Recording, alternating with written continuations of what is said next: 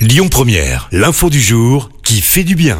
Transformer le ramassage des déchets en une grande compétition mondiale, c'est l'idée un peu folle d'une fondation japonaise. Elle annonce la création de la première Coupe du Monde de collecte de déchets. Le coup d'envoi est attendu en novembre prochain au Japon. Compétition aussi appelée Spogomi.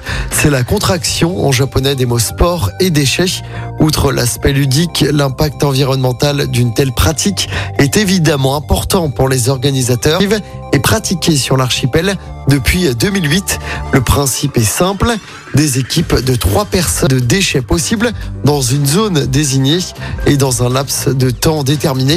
Pour la première Coupe du Monde, le temps a été limité de ce sport et de trier correctement les déchets. Des épreuves éliminatoires doivent être organisées dans 20 pays. Du Sud et l'Égypte devraient également y participer. On ne sait pas encore si la France Écoutez votre radio Lyon Première en direct sur l'application Lyon Première, lyonpremière.fr et bien sûr à Lyon sur 90.2 FM et en DAB+. Lyon Première